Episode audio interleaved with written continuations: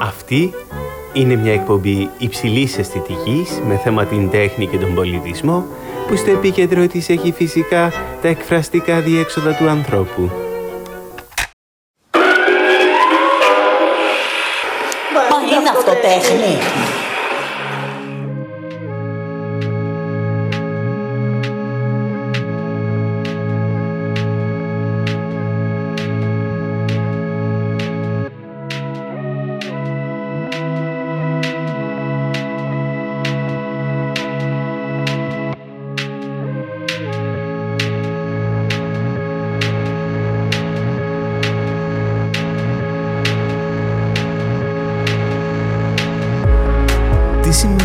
Συμβαίνει όταν το λυρικό τραγούδι μπλέκει στα πόδια των οικαστικών τεχνών. Μπορεί ο ήχος να γίνει ψηφιδωτό μεταμορφώνοντας τις νότες σε ψηφίδες.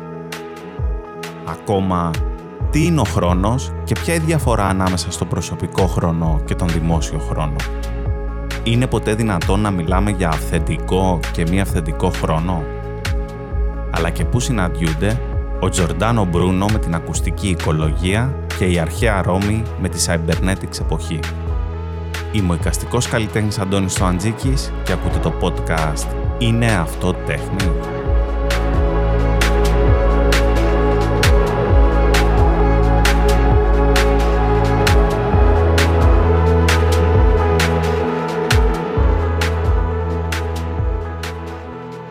Κάποια στιγμή που έκανα εκεί στην πανδημία, στο ενεργειακό στέγαστρο πάνω από την βιβλιοθήκη στο Ίδρυμα Σταυροσνιάρχος που κάναμε ένα έργο εμ, του Δημήτρη του Καμαρωτού φτιαγμένο για κάμερες την πόλη και αυτό το χώρο.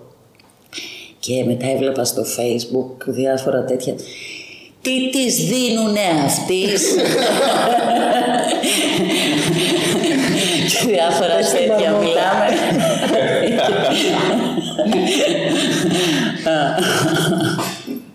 Για μένα πάντως αυτό πραγματικά γιατί το είχα δει ήταν έλεγε τώρα την είχαν δέσει κιόλας για να μην πέσει από το στέγαστρο.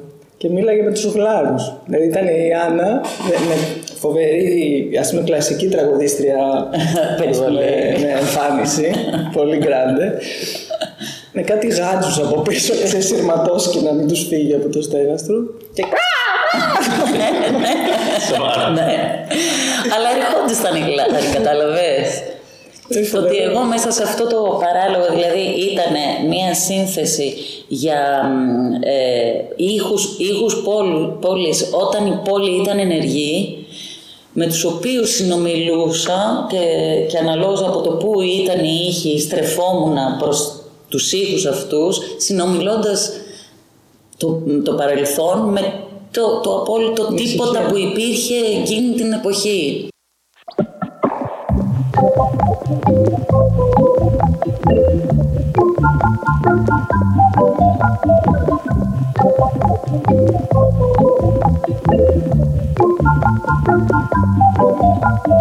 Απόγευμα Σαββάτου 17 Ιουνίου και βρισκόμαστε στην Ήδρα για τα εγγένεια της έκθεσης Hydra School Projects που εδώ και 24 χρόνια επιμελείται και παρουσιάζει ο οικαστικός καλλιτέχνης Δημήτρης Αντωνίτσης. Φέτος, η έκθεση λαμβάνει χώρα στην παλιά αγορά της Ήδρας, φέρει τον τίτλο Lessons Learned και θα έχει διάρκεια μέχρι τις 17 Σεπτεμβρίου. Κατά τη διάρκεια των εγγενείων ξεκινάει να συμβαίνει μια πολύ ενδιαφέρουσα performance. Την performance με τίτλο Letters of Wind, Wind of Letters πραγματοποιεί η μέτζο σοπράνο Άννα Παγκάλου. Βέβαια, την περιορίζω λέγοντα την απλά performance, γιατί περιλαμβάνει πολλά περισσότερα. Περιλαμβάνει μια εγκατάσταση στην ταράτσα του απέναντι κτηρίου, που αποτελείται από έναν ιστό χάλκινων σειρμάτων, από τα οποία κρέμονται σαν τσαμπιά οι ξεραμένοι καρποί από το διπλανό δέντρο. Ένα βραχυχίτονα ή μπουκαλόδέντρο. Επίσης, περιλαμβάνει και μια ηχητική εγκατάσταση που αποτελείται από τον ήχο των εξωτερικών μηχανισμών air condition, σε συνδυασμό με τον ήχο του αέρα και της φωνής της Άννας. Ένα πολύπλοκο και πολυδιάστατο έργο με έντονη θεατρικότητα που εχμαλωτίζει επισκέπτες και περαστικούς. Αυτό ήταν το ένα από τα δύο έργα που μου έκαναν εντύπωση. Το δεύτερο έργο είναι της καλλιτέχνητος Χριστίνας Νάκου, και βρίσκεται ακριβώς απέναντι από εκεί που συνέβαινε η performance, δίπλα από το χώρο που παρουσιάζεται και η δική μου δουλειά. Εκεί, μέσα στον εκθεσιακό χώρο, βρίσκεται ένα τεράστιο ψηφιδωτό που καταλαμβάνει σχεδόν εξ ολοκλήρου τον εσωτερικό τοίχο. Το ψηφιδωτό είναι φτιαγμένο από περίτεχνα τοποθετημένες ψηφίδες χαλκού επάνω σε φύλλα από μάρμαρο και φέρει τον τίτλο Love Letters του Giordano. Θα μπορούσε να μοιάζει από θαλάσσιο χάρτη με σκόρπια νησιά μέχρι έναν απέραντο γαλαξία ή και με μια επιφάνεια που επάνω της αντανακλάται το σύμπαν. Μετά το τέλος των εγγενείων, στα ποτά που ακολούθησαν, άκουσα τη μία καλλιτέχνηδα να αποκαλεί την άλλη Alter. Πράγμα που μου έκανε εντύπωση και θέλησα να τι γνωρίσω. Έμαθα λοιπόν ότι πέρα από φίλες είναι και συνεργάτηδες. Και εκεί είναι που η περιέργειά μου βάρισε κόκκινα.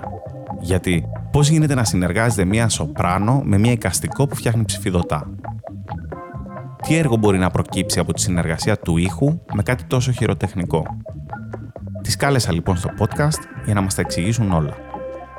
Η ηχογράφηση έγινε νωρίς το πρωί στο εργαστήριο της Άννας στην Κυψέλη, σε έναν απίστευτο χώρο μέσα σε ένα μικρό πεζόδρομο που περιείχε ό,τι χρειάζεται κανείς για πειραματισμούς με ήχο. Από μουσικά όργανα μέχρι ένα παλιό γραμμόφωνο. Πριν προχωρήσουμε όμως, πάμε να γνωρίσουμε καλύτερα τις δύο καλεσμένες μας.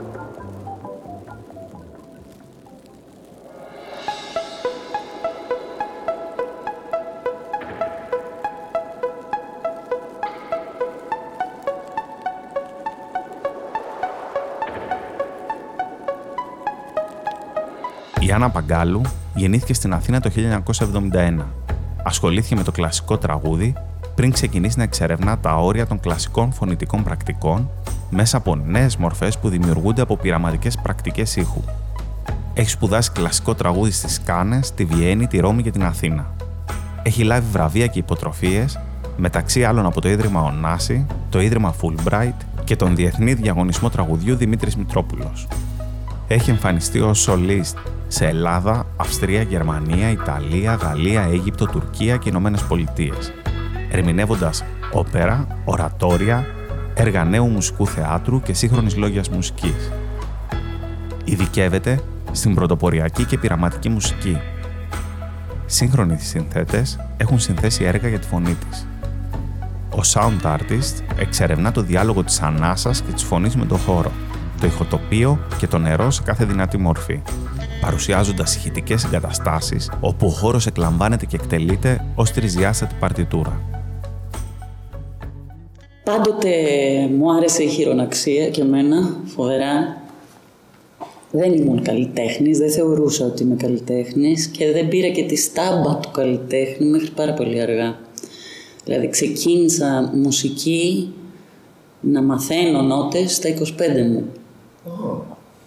Ε, μέχρι τότε όμως έκανα πάρα πολλά πράγματα τα οποία εγώ δεν θεωρούσα ότι είναι κάτι γιατί τα έκανα εγώ. Δεν Και αφού δεν είχα τη στάμπα του καλλιτέχνη, ε, δεν ήταν τέχνη. Ναι. Ε, ξεκινάω να σπουδάζω μουσική, μέχρι τότε δεν είχα... Εντάξει, από παιδί ήθελα, είχα ένα όνειρο να γίνω τραγουδίστρια, ας πούμε. Αλλά μου έτσι. Τρα, τραγούδαγα και έκανα. Όταν ήμουν μικρή, ναι, ξέρεις, έκανα παραστάσεις στην ουσία για την οικογένειά μου. Ήμουν πολύ ανέβαινα στα τραπέζια. Έκανα, έκανα διάφορα.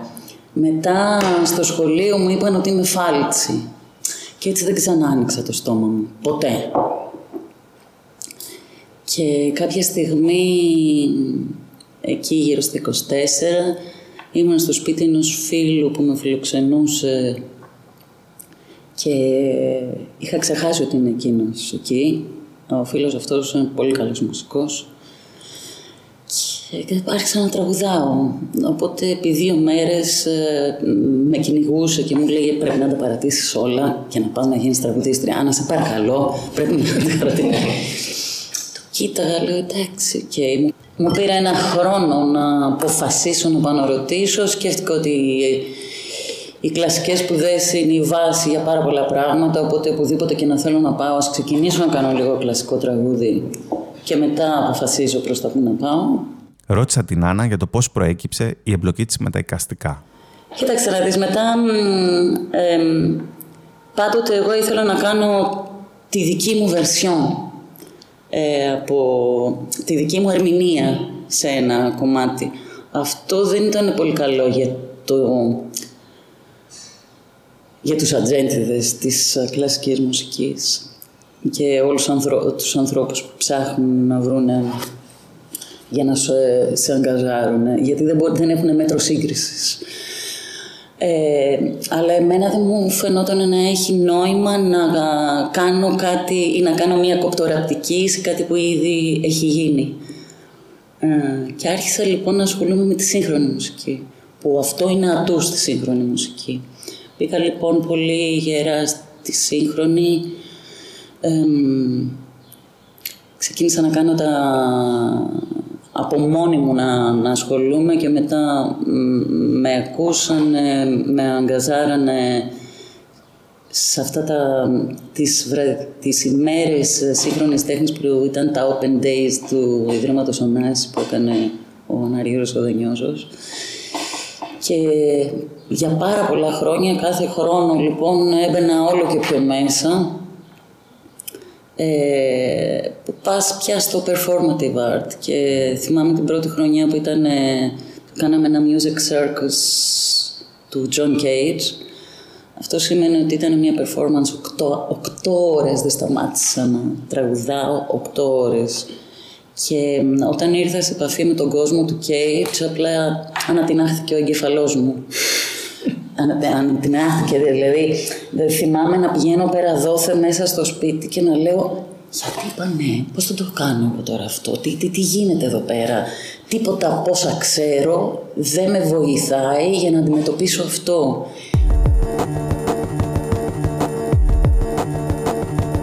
Η Χριστίνα Νάκου γεννήθηκε στην Αθήνα το 1973. Σπούδασε ζωγραφική, γλυπτική και μοσαϊκό στην Ανωτάτη Σχολή Καλών Τεχνών της Αθήνας από το 1990 μέχρι το 1996. Το 2000 εκπροσώπησε την Ελλάδα στο 18ο Ετήσιο Μεσογειακό Πολιτιστικό Φεστιβάλ της Περιφέρειας της Νότιας Γαλλίας. Το 2013 παρουσίασε το έργο της ΦΙΑ στο ΣΕΣΕΜΠΕ στη Βαρκελόνη. Το 2014 παρουσίασε το έργο της Θάλασσα στο Παγκόσμιο Συνέδριο Σύγχρονου Ψηφιδωτού στη Βιέννη, ενώ το 19 παρουσίασε το έργο της The Blind Spot Project στο Abbey Warburg House στο Αμβούργο. Ενώ τώρα, σε συνεργασία με τον Αντωνέλο Γκέτζι, παρουσιάζει και την έκθεση Ριφλετσιόνι στον κήπο της Ιταλικής Πρεσβείας. Η Χριστίνα έχει μελετήσει την παράδοση του ψηφιδωτού στη λεκάνη της Μεσογείου, με επιτόπια έρευνα σε Ελλάδα, Τουρκία, Συρία, Ιορδανία, Λίβανο, Κύπρο, Αίγυπτο, Τινησία, Ισπανία, Γαλλία και Ιταλία. Από το 2010 έχει οργανώσει καστικά προγράμματα για παιδιά στο Μουσείο Κυκλαδικής Τέχνης, το Μουσείο Μπενάκη, το Μουσείο Μπουζιάννη, την Πρεσβεία της Νορβηγίας στην Αθήνα, τη Σχολή Χιλ και άλλους φορείς. Μεταξύ άλλων, το 2016 κυκλοφόρησε από τις εκδόσεις Άγρα και το βιβλίο της με τίτλο «Ιστορίες της τέχνης για παιδιά». Τη ρώτησα για το πώς προέκυψε η αγάπη της για το ψηφιδωτό. Υπάρχει αυτή η, αίσθηση της ε, αφής πάρα πολύ, της απτικότητας. Δηλαδή ότι ας με πιάνω μια πέτρα τώρα και ξέρω πώς πάει, αν δεν σπάει. Απλά που την αισθάνομαι δηλαδή. Το ένα κομμάτι είναι αυτό πολύ, γιατί πάντα ήθελα να κάνω πράγματα με τα χέρια μου και όταν δεν κάνω για κάποιο διάστημα δεν είμαι καλά. Οπότε και αυτό το έχω ξεκαθαρίσει με τον εαυτό μου. Μπορεί, ξέρεις, να. Τώρα έχω ξεπεράσει λίγο και αυτά, αλλά για κάποια χρόνια θα έφτιαχνα το συμφώνιο, ας πούμε, όταν χάλαγε εγώ στο σπίτι. Ξέρεις, μου άρεσε αυτή το, το, χειρονακτικό, ας πούμε. Τώρα τα έχω ξεπεράσει. Θέλω να έρθει ο τραυλικός να το κάνει. Όχι, και το άλλο κομμάτι που νομίζω μου αρέσει πάρα πολύ με το ψηφιδωτό είναι αυτή η τμηματικότητα και επαναληπτικότητα. Δηλαδή είναι σαν, εντάξει τώρα δεν το λέω διαλογισμό γιατί δεν είναι ακριβώς, γιατί σε όλη την τέχνη υπάρχει μια κατάσταση νομίζω για τον καλλιτέχνη μιας άλλης αντίληψης, ας πούμε. Αλλά είναι πολύ... Βρίσκω πολύ το κέντρο μου μέσα σε αυτή την σκέφτομαι πράγματα, με, με καθησυχάζει νομίζω πολύ. Ε, είχα δει στην ε, σχολή, είχε, ένα, είχε κάποια έργα από φοιτητές παλιότερους και είχε ένα μικρό, το κεφάλι ενός λιονταριού που είχε κάνει η Αφροδίτη Λίτη. Το οποίο ήταν απίστευτο, γιατί είναι τόσο ελεύθερο. Στη συνέχεια που την έχω ρωτήσει, μου λέει: Ναι, ήταν μια άσκηση που μας βάλαν μέσα σε δύο ώρες, κάντε κάτι. Έχει μεγάλα κομμάτια, μικρά κομμάτια. Αυτό νομίζω ότι ήταν καθοριστικό για μένα, για να, να μου δώσει το έναυσμα να αλλάξω. Ε, και ξεκίνησα αρχικά με, τις, ε, με το πώς ε, τοποθετώ ας πούμε, τις ψηφίδες να παίζουν αλλιώς με το φως. Αυτό βέβαια στη συνέχεια που μελέτησα πιο πολύ και τα αρχαία και τα βυζαντινά είναι τεχνική το πώς βάζει τις ψηφίδες ας πούμε, στο χρυσό να μην είναι όλες παράλληλες για να παίζουν με το φως κτλ. Ε, μετά έκανα αυτή τη σειρά με, τα πολύ μικρά, με τις πολύ μικρές ψηφίδες που είναι τα, προσπαθώ να αποδώσω με τη διαφάνεια του νερού που υπάρχει μια αντίφαση και εκεί. Ε, ή στις ελιές πάλι ας πούμε τον αέρα, πώς περνάει ο αέρας μέσα από τις πέτρες που είναι κάτι πάρα πολύ στατικό και σφιχτό. Ε, και μετά στα τελευταία έργα που είναι πολύ μεγάλης κλίμακας το, το χώρο, δηλαδή πώς μπορεί να λειτουργήσει το ψηφιδότο στη δημιουργία ενός χώρου όπου εσύ θα βρεθείς εκεί μέσα. Οπότε δεν είναι πια κάτι που είναι απέναντί σου. Είναι, δημιουργείται, υπάρχει μια σύνδεση και με τον αρχιτεκτονικό χώρο και με το φυσικό χώρο. Ε, και εκεί πάμε στα ρωμαϊκά πια, δηλαδή φεύγουμε από τα αρχαία ελληνικά που είναι πιο μικρά σαν μεγέθη. Ε, μετά είναι τα Βυζαντινά με τη Ραβένα, πάρα πολλά. Μπορώ να μιλάω για ώρες.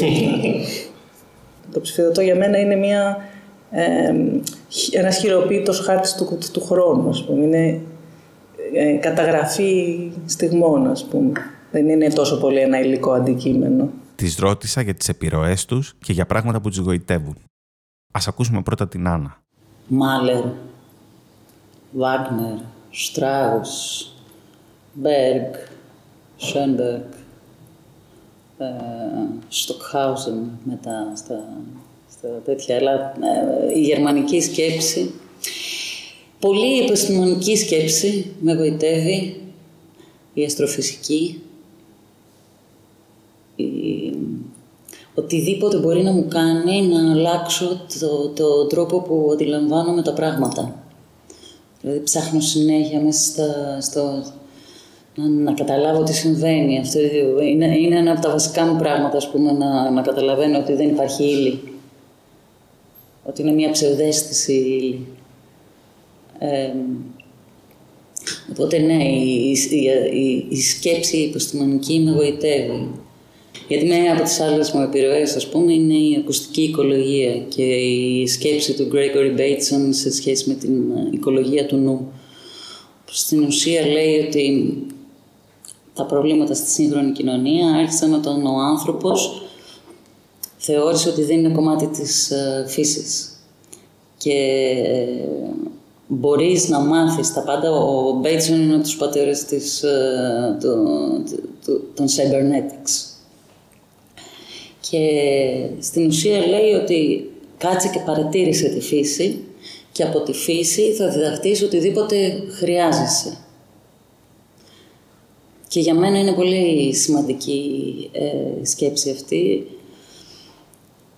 Όπως επίσης και η ακουστική οικολογία και η σκέψη του Μουρέι Σέιφερ που ας πούμε λέει, μιλάει και για τον ε, ακουστικό υπεριαλισμό πως ε, ο, ο άνθρωπος άλλαξε ε, τελείως τη σχέση του με, με τα πράγματα όταν από το περιβάλλον που δημιούργησε υπήρξε τέτοιος θόρυβος εκεί με τη βιομηχανική επανάσταση που έπρεπε να φωνάζει ο ένας για να ακουστεί. Από τη στιγμή λοιπόν που άρχισαν να ανεβαίνουν τα δεσιμπέλ για να μπορέσει να ακουστεί ο άνθρωπος ε, άρχισε μια επεκτατική διάθεση απέναντι στο, στα πάντα. Ε, κατακτούσε ο ήχος το χώρο. Αυτή τη στιγμή, ας πούμε, υπάρχει, υπάρχουν μελέτες που δείχνουν ότι τα πουλιά και τα, μέσα στις πόλεις ε, τραγουδάνε πιο δυνατά από τα πουλιά στην φύση, γιατί το περιβάλλον έχει πάρα πολύ μεγάλη ένταση, άρα για να μπορέσουν να συνομιλήσουν πρέπει να ανεβάσουν τον τόνο της φωνής τους. Ε, υπάρχει μια ολόκληρη ε, ε μελέτες ε, φοβερές, ας πούμε, σε σχέση με, τις, με τα θηλαστικά που ζουν στο νερό, που από, το, από την πολύ φασαρία που υπάρχει από τα πολλά πλοία που πηγαίνουν έρχονται, δεν μπορούν πια να συνομιλήσουν, ούτε να βρουν το δρόμο για να πάνε εκεί πέρα που χρειάζεται να πάνε.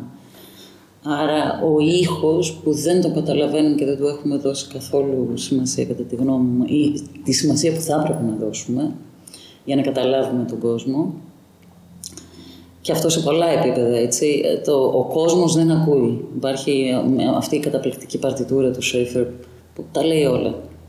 Η παρτιτούρα λέει uh, listen, écoutez. Αυτό είναι. Τελείωσε. Βάζεις ένα χρόνο και αυτό είναι το έργο.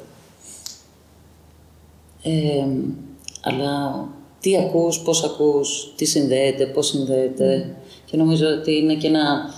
Αυτό θα εξερευνήσουμε στη Μεσίνη που θα κάνουμε ένα 12ωρο performance ε, που είναι το αναπνέον σώμα και είναι συναντά το χρόνο.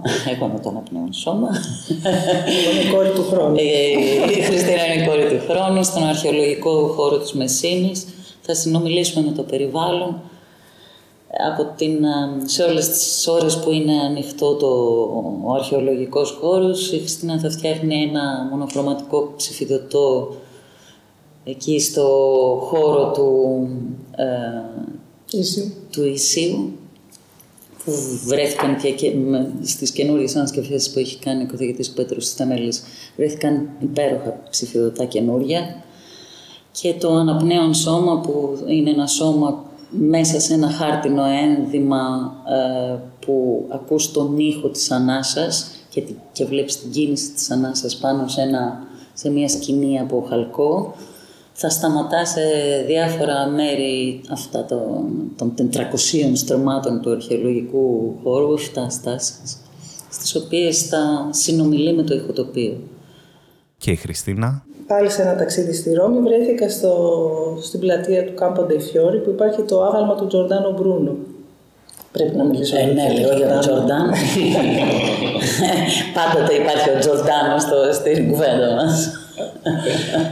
Ε, είναι λοιπόν εκεί υπάρχει αυτό το ένα μπρούτζινο βαρύ άγαλμα, πολύ ψηλά ας πούμε μέσα στην πλατεία αυτή, στην οποία έχει κάθε μέρα λαϊκή αγορά.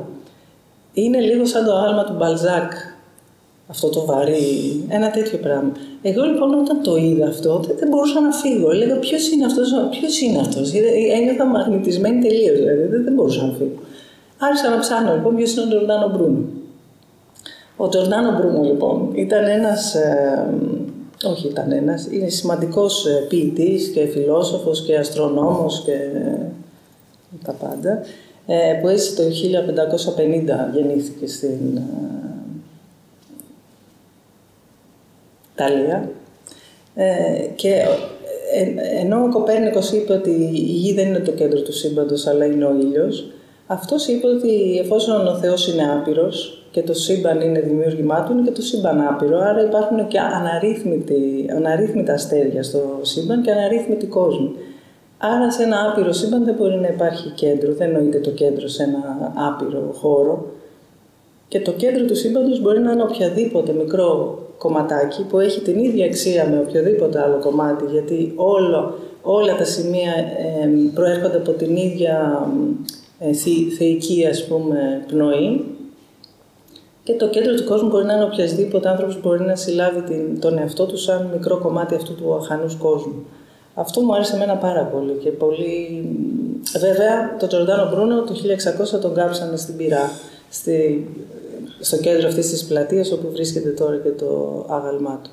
Ο Τζορντάνο Μπρούνο χρησιμοποίησε την ερωτική ποίηση για να μιλήσει για την φιλοσοφική σκέψη και είπε ότι όπως ο ερωτευμένος προσπαθεί με όλες του τις δυνάμεις να προσεγγίσει το αντικείμενο του πόθου, τον άνθρωπο τον, τον οποίο θέλει κοντά του και ξέρει ότι ποτέ δεν θα καταφέρει να τον κατακτήσει απόλυτα, γιατί αυτό είναι και το τέλος του έρωτα ίσως, ότι ο έρωτας είναι μια δυναμική κατάσταση προς τον άλλον, δηλαδή μια τάση προς τον άλλον, έτσι και ο φιλόσοφος προσπαθεί να ε, αποσαφηνίσει, ας πούμε, τι είναι η αλήθεια, Παρόλο που ξέρω ότι η αλήθεια πάντα θα διαφεύγει, γιατί είναι πολύ μεγαλύτερη από τις λέξεις και από αυτό που προσπαθούμε να...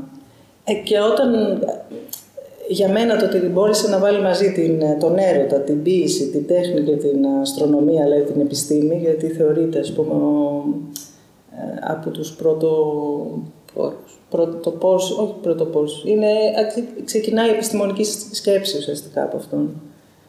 Μου φαίνεται πάρα πολύ ωραίο ότι μπορούν και η επιστήμη και η τέχνη να είναι το ίδιο πράγμα και να μην είναι αντικρουόμενα ή ε, ανταγωνιστικά, ας πούμε. Ε, οπότε τώρα βρίσκομαι στην Τζορντάνο Μπρούνο περίοδο. Όλα αναφέρονται στον Τζορντάνο. Το έργο αυτό στην Ήδρα είναι αυτό το πράγμα, σε ένα άπειρο κόσμο με άπειρες ψηφίδες. Ψάχνεις να βρεις ποια είναι η θέση σου εκεί. Ουσιαστικά βλέπεις τον εαυτό σου σε αυτό τον καθρέφτη που είναι το σύμπαν γιατί και ο, ο ψυχικός μας κόσμος είναι άπειρος και είναι ένα, με τον ίδιο τρόπο ας πούμε δομημένος όπως είναι και το, ο υλικός κόσμος ας πούμε, που μας περιβάλλει. Κοίτα, ε, εμένα με απασχολούσε πάντα ο χρόνος αυτό που λέγαμε από την αρχή, οπότε εντάξει, τα ψηφιδωτά έχω γυρίσει όλη τη Μεσόγειο, δηλαδή έχω πάει και, στις, ε, και στη Μέση Ανατολή και στην ε, Βόρεια Αφρική, σε χώρες στην Ευρώπη τα έχω, με ενδιαφέρουν πάρα πολύ και σαν τόποι τα ψηφιδωτά. Δηλαδή όλα αυτά, αυτές τις τεράστιες εκτάσεις που είναι ψηφοδετημένες και τα βυζαντινά που είναι στους τοίχους. ε, με αυτή την, ε, με την έννοια του χρόνου με ενδιαφέρει πάρα πολύ. Είχα διαβάσει αρκετά το, τα βιβλία του Κώστα Αξελού που μιλάει πολύ για το παιχνίδι του Πανδαμάτορα χρόνου, ας πούμε. Ε, και στηρίζεται βέβαια, ουσιαστικά ήταν και η διπλωματική του πάνω στον Ηράκλειτο, οπότε υπάρχει όλη αυτή η φιλοσοφία, ας πούμε. Adventures in time and space.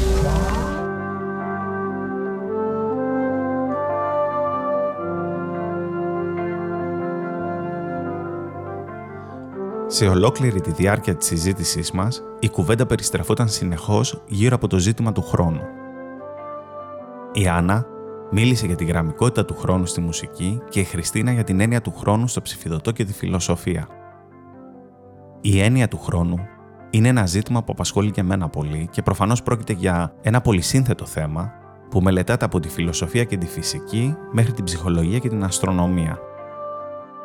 Σε γενικές γραμμές, όλοι κάπως κατανοούμε ότι ο χρόνος αναφέρεται στη σειρά των γεγονότων και τη διάρκεια τους και αποτελεί έναν τρόπο μέτρησης με αναφορά σε παρελθόν, παρόν και μέλλον.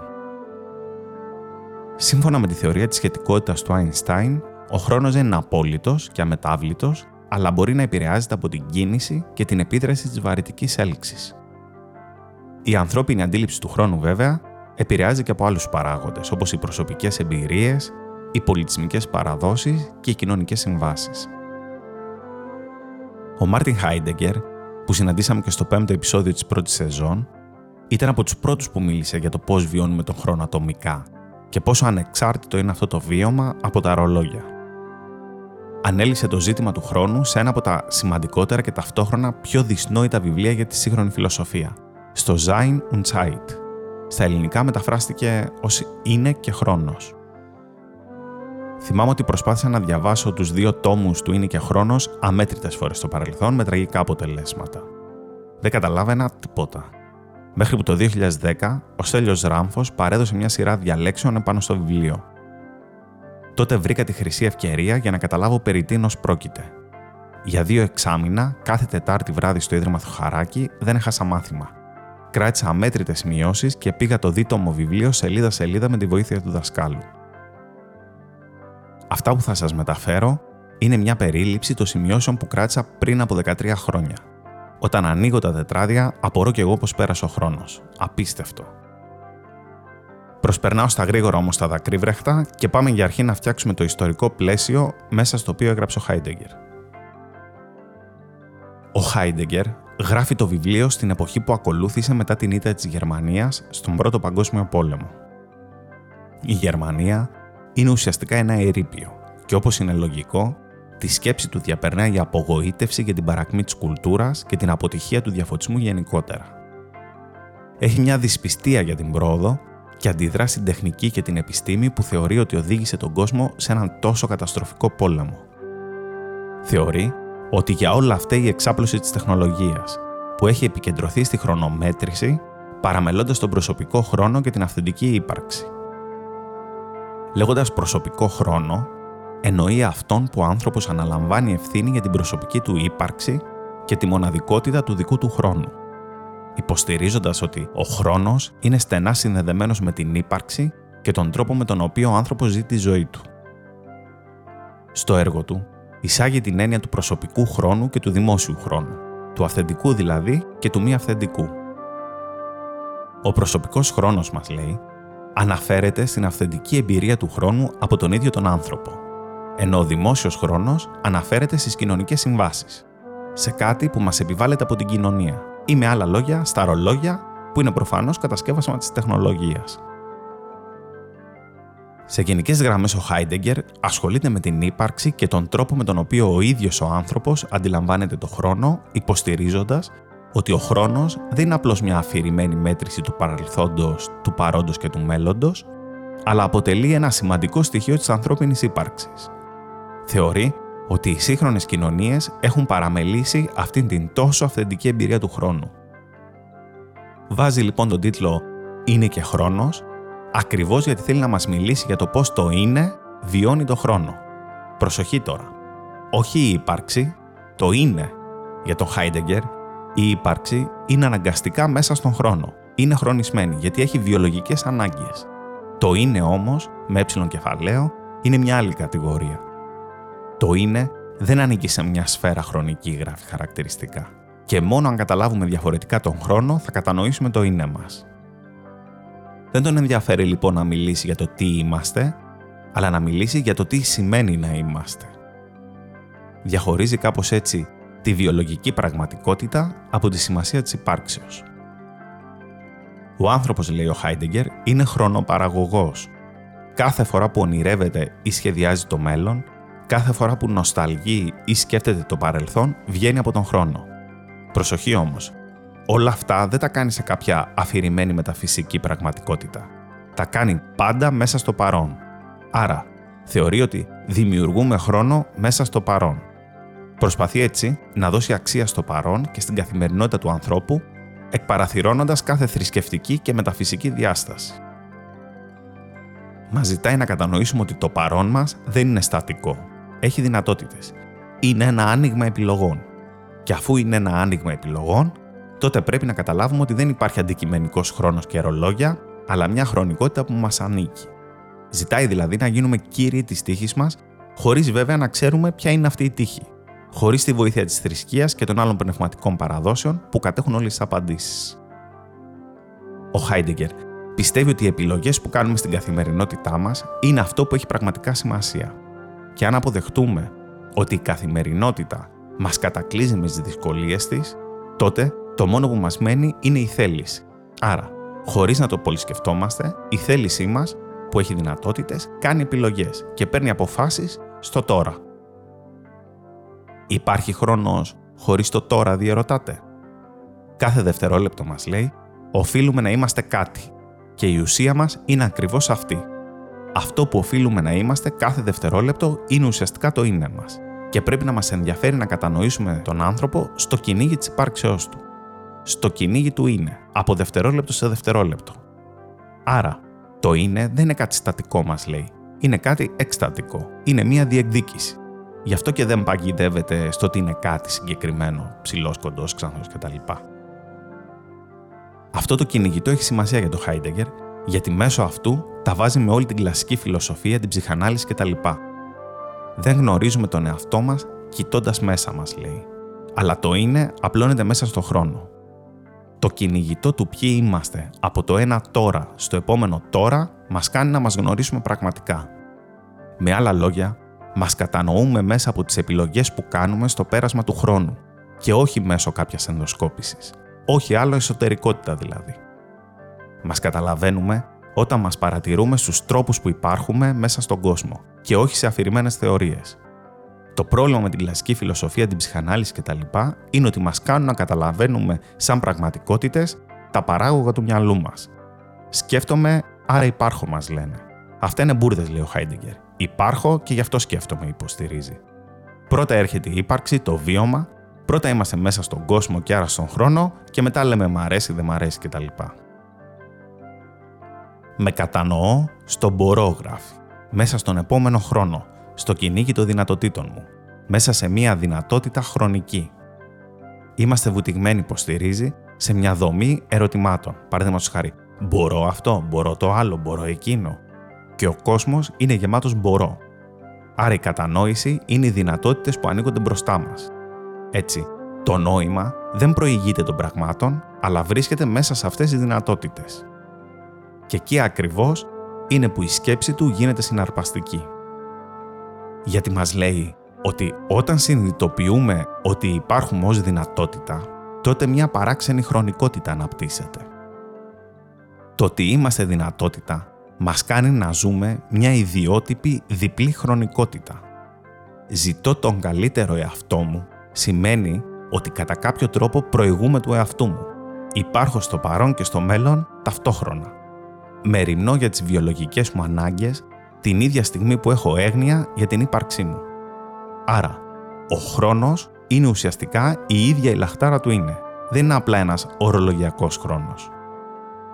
Το γεγονός ότι μέσα στην περατότητά μας νοιαζόμαστε για το είναι μας σημαίνει ότι κυνηγάμε την ύπαρξή μας μέσα στο χρόνο. Άρα τι κάνουμε; Χρονιζόμαστε, λέει ο Χάιντεγκερ. Και κάπως έτσι, ο χρόνος γίνεται ο ορίζοντας κατανοήσεως του είναι και το κατεξοχήν πεδίο του ανθρώπου γίνεται η χρονικότητα. Πώς θα γινόταν αλλιώς μας λέει, αφού ο άνθρωπος έχει μονίμως ανοιχτή μια χρονική εκκρεμότητα. Ακριβώς γιατί δεν ξέρει πότε τελειώνει ο χρόνος του. Ζούμε στη συνθήκη ενός τέλους που συνεχώς αναβάλλεται, μας λέει. Ζούμε ως νεκροί υπό αναβολή. Αλλά προσοχή, ο θάνατος, το τέλος του χρόνου μας, δεν είναι μια τελεσίδικη συνθήκη. Είναι ένα γεγονός της ζωής μας, λέει. Ο θάνατος δεν είναι ανυπαρξία. Αφού τον σκεφτόμαστε, σημαίνει ότι είναι ο τρόπος που υπάρχουμε. Και κάθε βήμα μπροστά είναι μια περαιτέρω αναβολή του θανάτου. Και η ζωή μας έχει νόημα στο μέτρο που είναι απροσδιόριστος ο θάνατος. Αν ήμασταν αθάνατοι, λέει, δεν θα υπήρχε χρόνος. Θα είχαμε άγνοια χρόνου. Η περατότητα λοιπόν είναι που γεννάει χρόνο. Κλείνοντας αυτή την πολύ περιληπτική περιγραφή της σκέψης του Χάιντεγκερ, αξίζει να αναφέρω ότι το ζητούμενο στη σκέψη του είναι να έχει νόημα η ύπαρξή μας μέσα στον χρόνο. Ακριβώς γιατί μέσα στην πραγματικότητα του χρόνου γίνεται η συζήτηση για το είναι. Ο τρόπος που υπάρχουμε στον χρόνο δηλαδή δείχνει το τι ζητάμε και το ποιοι είμαστε. Η ύπαρξή μας είναι χρόνος υποστηρίζει δεν είναι υπερβατικότητα, θεή, παράδειση, μετενσαρκώσεις κτλ. Η φιλοσοφία και η σκέψη γενικότερα θα πρέπει να εστιάζουν σε αυτήν ακριβώς τη διαδρομή μας μέσα στο χρόνο και στους τρόπους εξοικείωσης με αυτόν. Ο χρόνος εξηγεί τον προορισμό μας. Ο χρόνος δεν είναι η μέτρηση της κινήσεως των δικτών του ρολογιού. Είναι εμείς οι ίδιοι με την καλύτερη εκδοχή μας. Άρα ο χρόνος δεν είναι ένα αντικειμενικό γεγονός, αλλά ένα γεγονός της υπάρξεως, είναι η σχέση μας με εμάς στην περατότητά μας. Δεν έχουμε χρόνο και άρα ηλικία. Είμαστε χρόνος υποστηρίζει. Σταματάω όμως κάπου εδώ για να επανέλθω στη συζήτησή μας με την Άννα και τη Χριστίνα για τη συνεργασία τους και για το πώς συνδυάστηκαν οι τόσο διαφορετικές δουλειές τους. Μου είχαν προτείνει κάποια στιγμή να, να συμμετέχω σε ένα σε μια πρόταση για το όλη η Ελλάδα ένας πολιτισμός για το, 2022. Πέρσι, ναι. ναι. Φαίνεται ε, πολύ. Για την, ε, ναι. Που είχε θέμα τη μικρασιατική καταστροφή. Εγώ αρχικά είπα όχι, δεν, δεν με ενδιαφέρει, γιατί είναι και το ιστορικό με την έννοια του, ενός συγκεκριμένου γεγονότος που είναι και έτσι δομένο πιο μέσα από το Υπουργείο τέλος πάντων. Ε, και μετά μου, μου είπαν αυτοί τέλος πάντων ότι είναι ένα πρόγραμμα που πρέπει να υπάρχουν τουλάχιστον δύο, η συνεργασία δύο τεχνών. Οπότε πρέπει να δουλέψεις με ένα μουσικό, ας πούμε. Εμείς έχουμε βρει έναν που θα κάνει αυτά και αυτά και αυτά. Τέλος πάντων, δεν τα πολύ βρήκαμε εκεί. Και λέω, εγώ είχα, ένα, είχα κάνει ένα έργο για το πένθος. Ε, ήταν ένα Τέλος πάντων, ένα, ένα μέρος αυτού του έργου ήταν 18 ε, σημειώσεις, δηλαδή 18 μικρά εργάκια, τα οποία μπαίνανε μαζί με μία φράση από κάποιο βιβλίο που είχα διαβάσει, το οποίο εμένα με είχε βοηθήσει σε, σε περίοδο δικού μου που βίωνα εγώ ένα πένθος να, να βρω κάποιες λέξεις σε αυτό το πράγμα που με είχε κυριεύσει και αυτό ήταν πολύ βοηθητικό γιατί κάπως άρχισα να καταλαβαίνω αυτό το χάος ας πούμε, μέσα στο οποίο είχα βρεθεί. Και λέω, το πένθος, γιατί να μην κάνω κάτι για το πένθος; Ποιο μουσικό, η Άννα Παγκάλου. Γιατί είχαμε αρχίσει να μιλάμε, αλλά δεν είχαμε συνεργαστεί. Και τη στέλνανε SMS που είχαμε να μιλήσουμε, ας πούμε, 6-7 μήνες. Παραπάνω. Όλο το. Κάνα χρόνο είχαμε να μιλήσουμε. Πάντως πολύ δεν, είναι- δεν είναι ότι είχαμε αρχίσει να έχουμε καθημερινή συνομιλία, ας πούμε. Γιατί στέλνω SMS. Γεια σου, Άννα, θέλεις να κάνουμε ένα έργο για το πένθε. Πένθος. απάντησε. απάντησε δύο Καλημέρα. λεπτά. Τέλεια, ναι. Ε, γιατί έχω κάνει κι εγώ, είχα κάνει κι εγώ μία συναυλία αμ, για το θάνατο. Ε, ναι, και μάλιστα εκείνη την εποχή με τον Kinder Totenlieder Mahler, ας πούμε. Ε, και εκείνη την εποχή με το συνεργάτη μου, τον Νίκο το Τσαλίκη, ψάχναμε να βρούμε πώς θα κάνουμε μια συναυλία για το θάνατο χωρίς να μας πάρουν με τις πέτρες στην Ελλάδα. Και να έρθει και κάποιος. Και να έρθει και κάποιος, ναι. Και το κάναμε στη Γερμανική Εκκλησία. Και της λέω, Βεβαίως, έχω κάνει ολόκληρη τέτοια. Ξέρεις πόσε συζητήσεις είναι. Ναι, και μέσα από το πένθος ξεκίνησε αυτή η συνεργασία τέλος πάντων. Κάναμε αυτή την πρόταση. Αρχικά είχε πάρα πολύ ενδιαφέρον η διαδικασία της πρότασης. Πώς θα κάνουμε αυτή την πρόταση, δεν είχαμε ξανασυνεργαστεί. Η πρόταση, ε, εγώ όταν είχα προσπαθήσει να δείξω αυτό το έργο, ήθελα να το κάνω στην Πάτμο, γιατί η- συνδέονταν με αυτό. Από την αρχαιολογία της Πάτμου, μα μου δεν γίνεται αυτά, γιατί δεν κοιτάς τον τάδε χώρο, μου λένε στη Ρόδο, που είναι ο προμαχώνας του Αγίου Γεωργίου. Και είναι ένας χώρος έτσι περίκλειστος, σκοτεινός μέσα στο φρούρι, οπότε είχα δει εγώ αυτόν τον χώρο, σε φωτογραφίες βέβαια. Και λέμε... προτείναμε στην πρόταση, Ναι, ναι. να κάνουμε αυτό το έργο που αρχικά είχαμε σκεφτεί να βάλουμε το δικό μου αυτό έργο, ένα άλλο σχέδιο και να κάνεις μια performance αρχικά, ε, κάπως έτσι. Όχι, μα με την, α, Με τον- όχι ήθελα Γιατί να νομίζω- κάνω ένα έργο που λεγόταν Εκλεψίδρα και με κάποιο τρόπο έπρεπε να ακούγεται μία στάλα να πέφτει. Γιατί είναι ο χρόνος, γιατί είναι η μετουσίωση μ, του συναισθήματος στο δάκρυ, το πώς ρέει, πώς αλλάζει η ροή του νερού, να μην ήταν συγχρονισμένο, να μην είχε μετρονόμο. Βασικά ήταν πάρα πολύ ενδιαφέρον νομίζω ότι ενώ είχαμε μία ιδέα ξέρεις, να βάλουμε ας πούμε ένα έργο ζωγραφικό και ένα κάτι ηχητικό τέλος πάντων. αυ- Έτσι ξεκινήσαμε. Έτσι ξεκινήσαμε. Μέσα από τη διαδικασία του να γράψουμε αυτή την πρόταση και μετά όταν πήγαμε και στη Ρόδο και είδαμε το χώρο, άρχισε όλο αυτό να συμβαίνει στη διαδικασία του και μαζί με το χώρο και ουσιαστικά στο τέλος είπαμε δεν μπορούμε να διαχωρίσουμε ποιο είναι το εικαστικό και ποιο είναι το ηχητικό. Και είναι ένας. Και είναι ένα. Και αυτό ήταν το, νομίζω το μεγάλο... Γιατί εκεί βρή- βρή- βρήκαμε ε, στα υπόγεια του προμαχώνα σταλακτίτες. Και οπότε συνειδητοποίησα ότι δεν χρειάζεται να... ε, Στην, στην αρχή μάλλον έκανα ένα, α, μια εφεύρεση του Ήρωνα από την Αλεξάνδρεια του πρώτου αιώνα, δευτερού, κάτι τέτοιο. Ε, που είναι ένα συντριβάνι ε, χωρίς, ε, με την πίεση του νερού και να σταλάζει και ήθελα να μεγενθύνω αυτόν τον ήχο. Μετά πηγαίνοντας εκεί και βλέποντας αυτό, ο Ήρωνας έγινε ένα κομμάτι του έργου, αλλά το βασικό ήταν ο ήχος από τους σταλακτίτες που ήταν ο ήχος του κτίριου του ίδιου. Και έτσι υπήρχε μια, ένα ασύγχρονο πράγμα. Και διαπιστώσαμε πως κατευθείαν με το που έμπαινε ο κόσμος, ο ήχος τον υπέβαλε σε, σε μια άλλη σχέση με το... Ναι, ψιθύρι, με μπαίναν απ' έξω μιλώντας δυνατά και μπαίναν μέσα και δεν μιλάγε κανένα. Ναι. Ε, ενώ δεν καταλάβαιναν πολύ ότι υπήρχε ήχος, έτσι. Έπρεπε να μείνουν πολύ. Αυτό, για να το κάνω εικόνα, ήταν. Μα είναι αυτό τέχνη, ήταν αυτό. Ναι, είναι αυτό μουσική. Δηλαδή, ξέρεις, ήταν, ήταν πάρα πολλοί που μου λέγανε εντάξει και η μουσική. Και το, ψη- το, το ψηφιδωτό. Δεν ήταν ψηφιδωτό, όχι, ήταν ένα, ας πούμε, ένας διάδρομος σκέψεων ουσιαστικά, δηλαδή ένα μακρύ έργο που ήταν σαν ένας άξονας μέσα σε αυτόν τον τεράστιο χώρο. Και στο βάθος ήταν ένα άλλο σχέδιο που είχα κάνει, το οποίο και αυτό είχε πλάκα, γιατί το είχαμε στήσει μια φορά στην Καλών Τεχνών για να φωτογραφηθεί και είχε έρθει η Άννα να το στήσουμε μαζί και αυτός ο κοινός μας φίλος, ο Στέφανος, πριν άρχισουμε να δουλεύουμε μαζί, οπότε ήταν έτοιμο να μπει. Ένα, ένα σχέδιο που είναι ζωγραφισμένο πάνω σε λωρίδες χαρτιού 7 μέτρες, είναι 5-6 τέτοια κομμάτια και στείνονται σαν κύματα ουσιαστικά, δηλαδή καμπυλόγραμμα μέσα στο χώρο και δημιουργεί, ναι, δημιουργούν ένα χώρο μέσα στον οποίο, σαν ένα λαβύρινθο, ας πούμε, φαντάσου. Αυτό είναι φτιαγμένο με χρώμα μπρούτζου πάνω σε χειροποίητο χαρτί, οπότε ξέρεις είναι λεπτό και δημιουργούσε μια αίσθηση σαν τη θάλασσα, ας πούμε, πώς γυαλίζει η θάλασσα. Οπότε η ιδέα είναι ότι μιλάμε για το προσωπικό πένθος σαν μια συνάντηση με τη θάλασσα τη νύχτα και υπάρχει αυτή η σιωπή, αυτή η ενδοστρέφεια και αυτή η συνεχής μεταμόρφωση που είναι και καμπύλη, δεν, είναι, δεν έχει οξύες ας πούμε κατευθύνσεις. Ε, και μέσα σε αυτό τον κυρτό και κύλο χώρο ας πούμε, τον οποίο μας αγκαλιάζει που είναι αυτός ο πέτρινος σκοτεινός χώρος του Προμαχώνα ήταν και λίγο σαν να είσαι μέσα στην κοιλιά ενός κήτους, σαν να έχεις καταδυθεί σε ένα υποβρύχιο, δηλαδή είχε ε, στην οροφή και στο δάπεδο, οπότε ε, πάθαινες μια έτσι, αίσθηση από προσανατολισμού, δεν ήξερες γιατί ερχόταν το φως και από κάτω έμπαινε. Από πάνω ήταν λίγο σαν να βρίσκεσαι υποβρύχια, ας πούμε. Και, και επίσης ε, σε όλο αυτό, όπως ε, στη μικρασιατική καταστροφή, ας πούμε, οι άνθρωποι διέφυγαν μέσω της θάλασσας.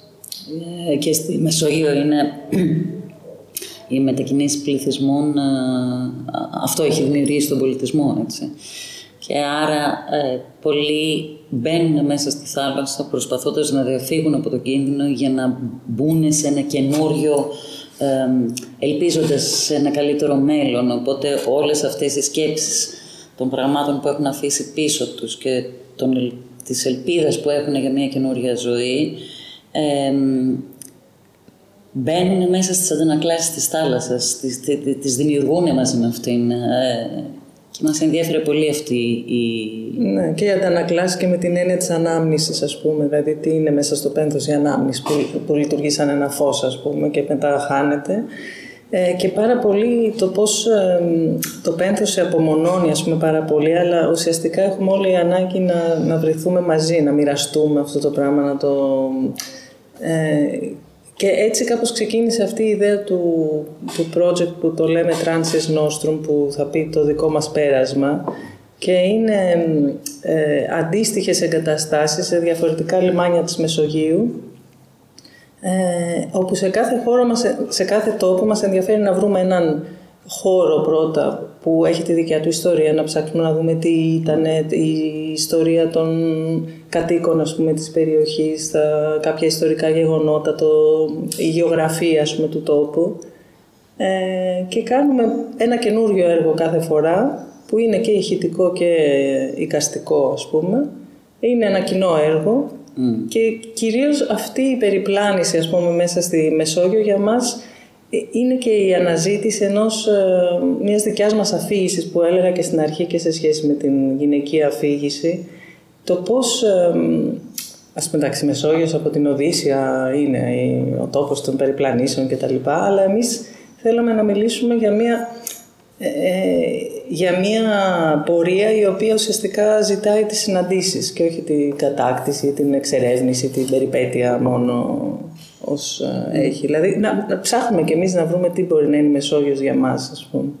Κλείνοντας, πάμε να ακούσουμε τις ιστορίες της Άννας και της Χριστίνας γύρω από το ερώτημα είναι αυτό τέχνη; Εντάξει, θυμάμαι να είμαι μέσα στο κάστρο της Ήφνου και να μπερδεύω, τέλος πάντων να, να τραγουδώ και να γελάμε τα παιδάκια, γιατί ήμασταν μέσα στο κάστρο, οπότε καθόντουσαν και, στις, ε, και στα σπίτια τους. Και μόλις ανοίγω το στόμα μου να τραγουδήσω Χάιντεν, πέφτουν κάτω από τα γέλια. ε, δηλαδή μιλάμε για ε, να ξεκαρδίζονται για στα 20 λεπτά. Όλο αυτό τους φαινόταν τόσο παράλογο. Δεν με ενόχλησε, ίσα ίσα. Δεν πάω σε Καθόλου. Στην ουσία συνομιλούσα. Ή, ε, άλλο φοβερό ήταν μέσα στην... Ε, το ξέρεις αυτό το, το ντοκιμαντέρ, το, όταν ο Βάγνερ συνάντησε τις ντομάτες; Όχι. Ε, είναι ένα απίθανο ντοκιμαντέρ ε, στον Ηλιά, σε ένα χωριό στην Θεσσαλία. Είναι μια μικρή μονάδα που φτιάχνει μια παλιά ε, τέτοια από ντομάτες, μια παλιά ποικιλία που έχει πάει παντού σε όλο τον κόσμο και είναι η ιστορία τους και βάζουν μουσική στις ντομάτες και βάζουν να παίζει όπως έλεγε ο, ένας από αυτούς τι να το βάλουμε να παίξει. Να, τώρα δεν ξέρω εγώ να βάλουμε Βάγνερ. και βάζουν από τρίτο μέχρι τσάμικα, ας πούμε. Και, και πήγα να κάνω συναυλία για αυτούς μέσα στα χωράφια στο Θεσσαλικό κάμπο. Και ερχόταν το, το ημιφορτηγό με φορτωμένο πλαστικές ε, καρέκλες και οι θεατές κυκλοφορούσαν με τις καρέκλες και το βάλαμε κάτω και τους έκανα την ιστορία τους μέσα από πάρα πολλά διαφορετικά πεδία. Ε, ού, δεν ξέρω, νομίζω κάθε φορά που κάνω κάτι είναι άνθρωποι που αναρωτιούνται αν αυτό που κάνω είναι τέχνη όταν κάνω performances. Και η Χριστίνα; Είχε πολύ πλάκα στην, ε, στην πρώτη έκθεση που είχα κάνει. Είχα κάνει κάτι έργα με συνική μελάνη που είναι ουσιαστικά οι ελιές στα δέντρα, αλλά εγώ πήγαινα και καθόμουν από κάτω και κοίταγα προς τα πάνω. Δηλαδή ξάπλωνα κάτω από το δέντρο και κοίταγα προς τα πάνω. Οπότε σε αυτά τα σχέδια οι κορμοί έρχονται από πάνω ουσιαστικά, γιατί αν έχεις ξαπλώσει το βλέπεις ανάποδα. Ε, οι πιο πολύ μου, ξέρεις, μπορώ να το στρίψω, να το βάλω στο σπίτι μου έτσι, ας πούμε, ξέρεις, να είναι ο κορμός από κάτω. Μία μέρα μπήκε λοιπόν ένας κύριος με κολάρο στο Ναφιένα. Κοίταγε προς τα κάτω αυτός. Και μου λέει, ξαπλώνεις από κάτω και τα κοιτάς, ε; Λέω ναι. Μου λέει, εγώ επειδή έχω ευγενικό, κυκλοφορώ με ένα καθρεφτάκι. και βλέπω ανάποδα. Έλα, ρε, εσύ, τέλειο.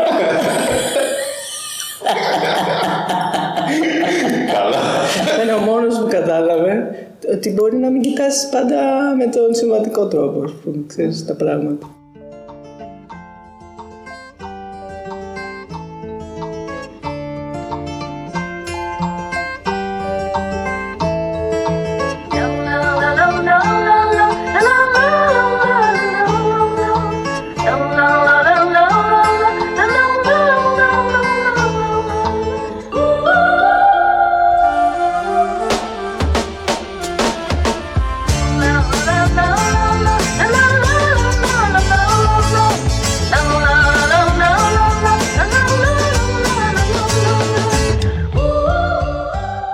Ακούσατε το podcast «Είναι αυτό τέχνη» Στην επιμέλεια του podcast ήταν ο Αντώνης Τοαντζίκης. Τεχνική επεξεργασία Γιώργος Μπόνιας. Περισσότερες λεπτομέρειες και βιβλιογραφικές πηγές που χρησιμοποιήθηκαν για την έρευνα του επεισοδίου μπορείτε να βρείτε στην περιγραφή του podcast. Εάν σας άρεσε αυτό που μόλις ακούσατε, βρείτε μας στο site antonistoantζίκης.com ή ακολουθήστε μας σε όλες τις πλατφόρμες που υποστηρίζουν podcast. Στο Spotify, στο Apple Podcasts, στο Google Podcasts ή σε όποια εφαρμογή προτιμάτε.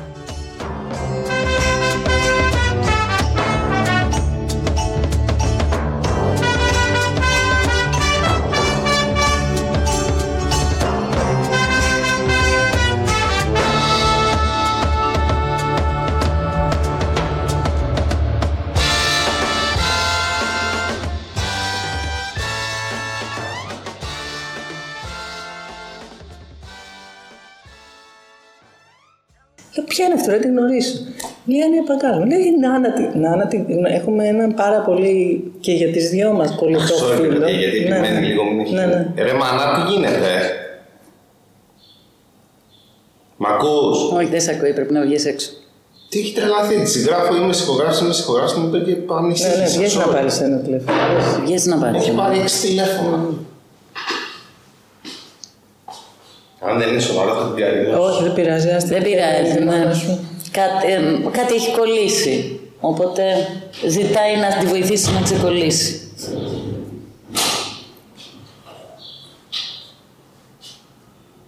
Ρε μάνα, είναι συγχωγράφος, παίρνει και ξαναφέρει, σου στέλνω μήνυμα. Τι είναι, έχεις 200 τηλέφωνα. Τι είναι το τόσο σημαντικό;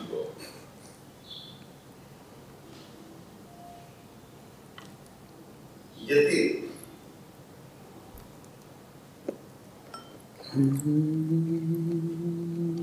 Ρε μα τι τυράδες μου λες τώρα. Θα τα πούμε μετά. Έλα, γεια. Ελπίζω να μην έχει κλείσει το μικρόφωνο, γιατί αυτό είναι κομμάτι σημαντικό του project εδώ. Είναι ποτέ δυνατόν. Με παίρνει το μου και κάτι τυράδες ψάχνω.